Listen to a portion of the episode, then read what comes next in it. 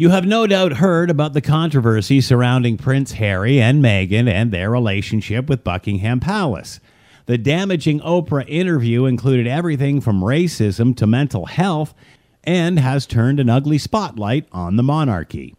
The Queen's statement, in part, says the issues raised, particularly of race, are concerning and will be addressed by the family in private.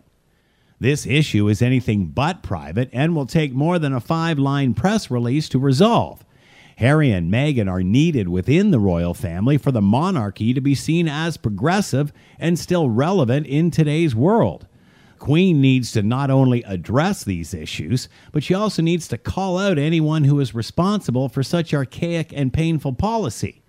Simply put, she needs to clean house, or the palace, or castle or the firm.